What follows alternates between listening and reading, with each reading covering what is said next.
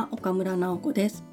仕事のこと趣味のこと日常のちょっといいことをゆるりと語る3分半のゆる音です。今日は100回目ヤッホーイの回です。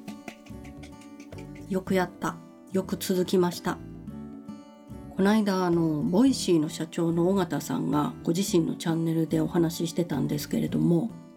音声配信を始めた人の4分の1は初回だけで終わってしまうそうです。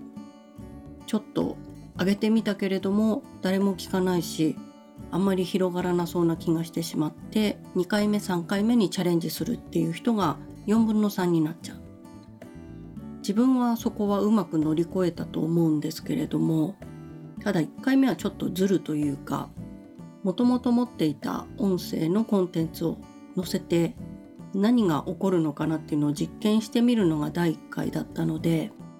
本当に自分の声で何かやってみようっていうのは2回目3回目以降からでした。それでも最初の頃はなんかこう機材に凝るとかもうちょっといい音で撮るにはどうしたらいいんだろうとかこのアップまでの作業フローを短くするにはどうしたらいいのかなとかなんかコンテンツとか番組の内容というよりはハードの方にこだわっていてそのおかげでこう中身を見ずに最初駆け抜けたという感じはあります。だから最初の頃は川のせせらぎだけ1分とか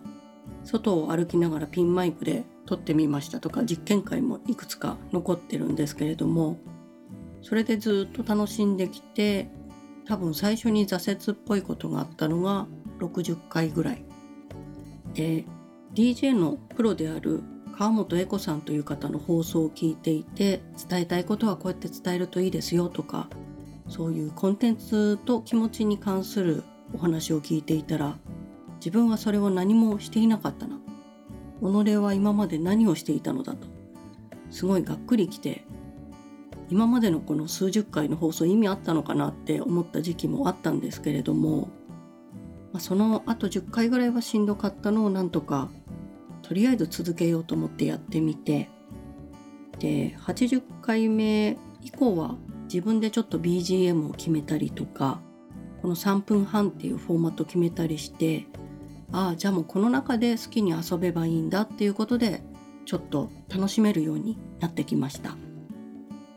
ライターなので私にとって文字の方がメインのメディアというか伝える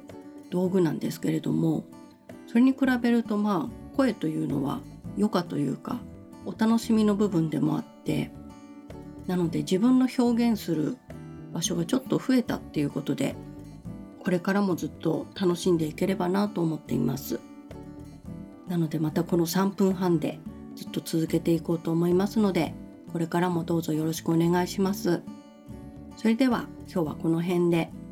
皆さんにもいいことがありますように。